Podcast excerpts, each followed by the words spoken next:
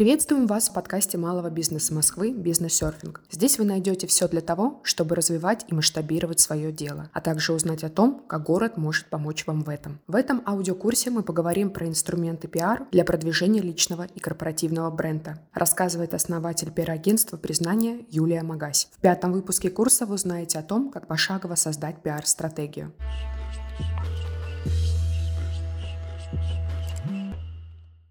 В этом эпизоде мы поговорим с вами о том, как же создать эффективную пиар-стратегию и сформируем с вами такой некий пошаговый план. Ну и первое, с чего мы обычно начинаем работу над стратегией, это, конечно же, постановка целей продвижения. Так как цели могут быть абсолютно разные, у кого-то это привлечение клиентов, у кого-то увеличение числа подписчиков и развитие медийности в социальных сетях, кто-то хочет увеличить охват, выйти на международный рынок, развить партнерские связи, связи или укрепить HR-бренд. Иногда изначальной целью бывает просто желание проявленности и самореализации, а уже позже это кристаллизуется во что-то более конкретное.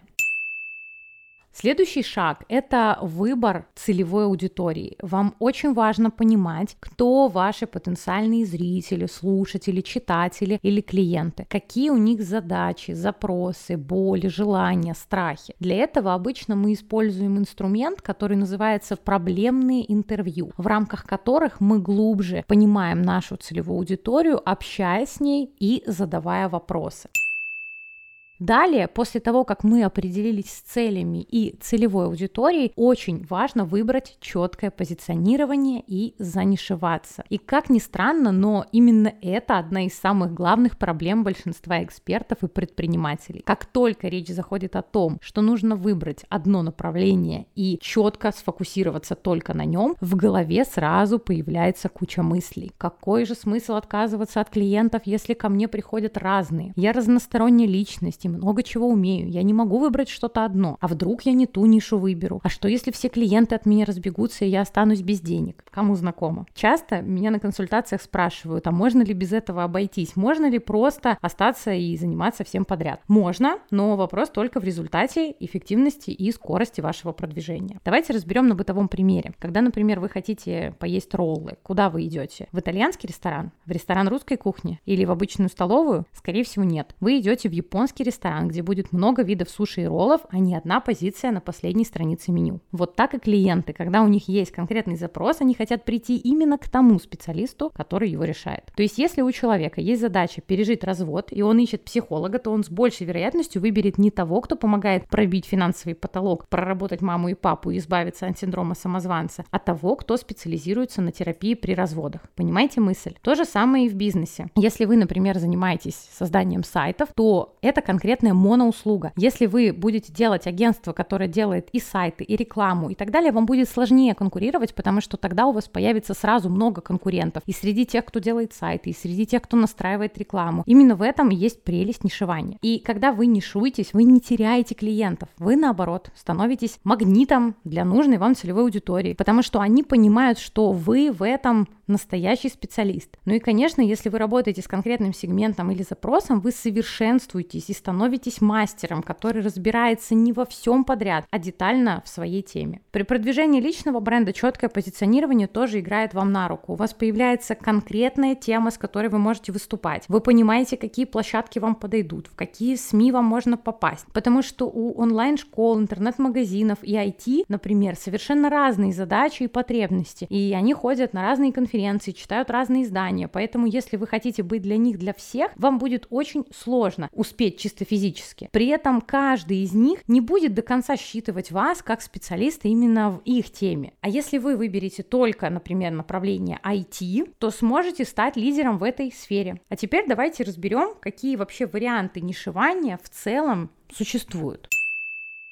Первый вариант – это нишевание по целевой аудитории. Он подразумевает, что вы выбираете один конкретный сегмент и работаете только с ним. Так вы становитесь максимально понятной нужной аудиторией, и они сами начинают к вам притягиваться. Например, вы не просто таргетолог для всех, а настраиваете рекламу только для психологов. Или не просто бухгалтер, а работаете только с производствами. Так вы максимально прокачиваете мастерство в одной конкретной сфере и можете стать в ней номером один. Мы, кстати, когда занимались таргетом, специализировались специализировались на мебели, и в итоге у нас было более 30 мебельных проектов, с которыми мы поработали. И 90% из них пришли к нам сами, потому что я регулярно выступала на мебельных выставках и конференциях, мы публиковали профильные кейсы и выстраивали эффективную партнерскую программу. Второй вариант нишевания по услуге или продукту. Еще один вариант позиционирования, когда вы выбираете не сегмент аудитории, а моноуслугу или продукт своей теме. Выбирайте узкое направление. Например, делайте не комплексный маркетинг и SMM, а только рекламу у блогеров. Или таргетинг ВКонтакте. Или если это мягкая ниша, то выбирайте только один запрос, который помогаете решить. Например, психолог по работе с синдромом самозванца. Когда в агентстве мы отказались от комплексного SMM и сфокусировались только на таргете, мы сразу стали кратно расти. Третий способ нишевания по стоимости. Существует нишевание под разные ценовые сегменты. Эконом, масс-маркет, middle, премиум и люкс. Это, конечно, не основной способ, его скорее стоит использовать в дополнение к первому или второму. Здесь вы выбираете, будете ли вы делать конвейер или станете неким бутиком. Конвейер это, например, дешевые курсы по 5000 рублей или услуги в низком чеке. Бутик это премиальная, индивидуальная или групповая работа или услуги с высоким качеством сервиса, когда вы берете не всех, а тщательно отбираете клиентов. Я больше люблю бутиковый подход. Благодаря этому в 2021 году у моего агентства был оборот почти 3 миллиона в месяц и всего 12 проектов в работе. А есть те агентства, которые с таким же оборотом ведут около сотни проектов. В идеале сочетать все три направления для нишевания. Брать конкретную аудиторию, оказывать ей определенную услугу в выбранном ценовом сегменте. Ну а мы с вами переходим к следующему этапу создания пиар-стратегии. Это упаковка.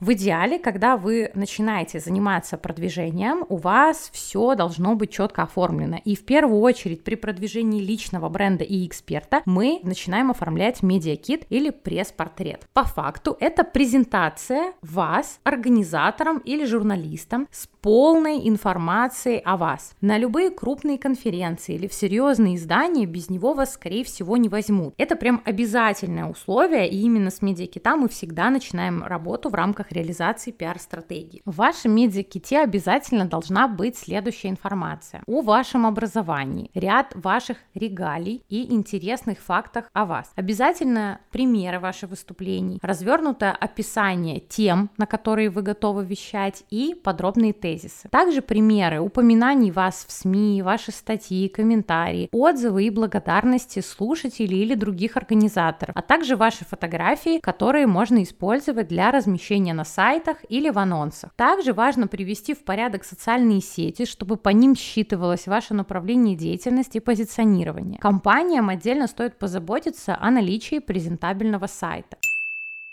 Следующим этапом мы осуществляем аудит ресурсов. На этом этапе нам важно понять, какие люди уже есть в команде, кого нам нужно дополнительно нанять, каких подрядчиков привлечь для эффективной реализации полной пиар-стратегии. Также мы анализируем медийный капитал, наработанный компанией или экспертом, то есть бэкграунд в публикациях, выступлениях, какие это были мероприятия, издания, примеры. Социальный капитал и окружение, через кого мы можем совершить первые шаги в продвижении, например, в какие сообщества прийти в качестве спикера, где можем договориться о коллаборации или совместном эфире.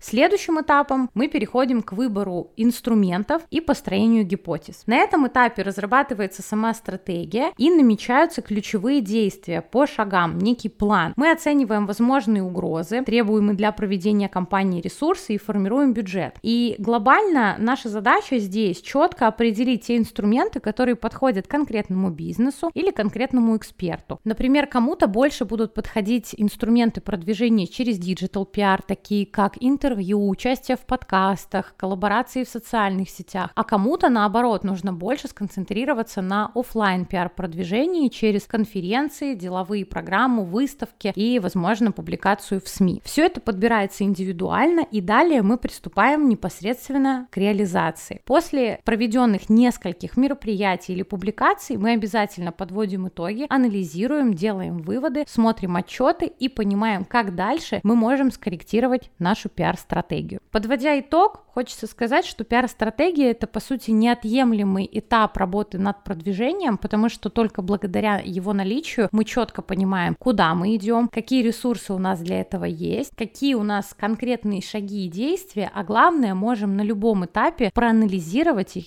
понять их эффективность и скорректировать дальнейший путь.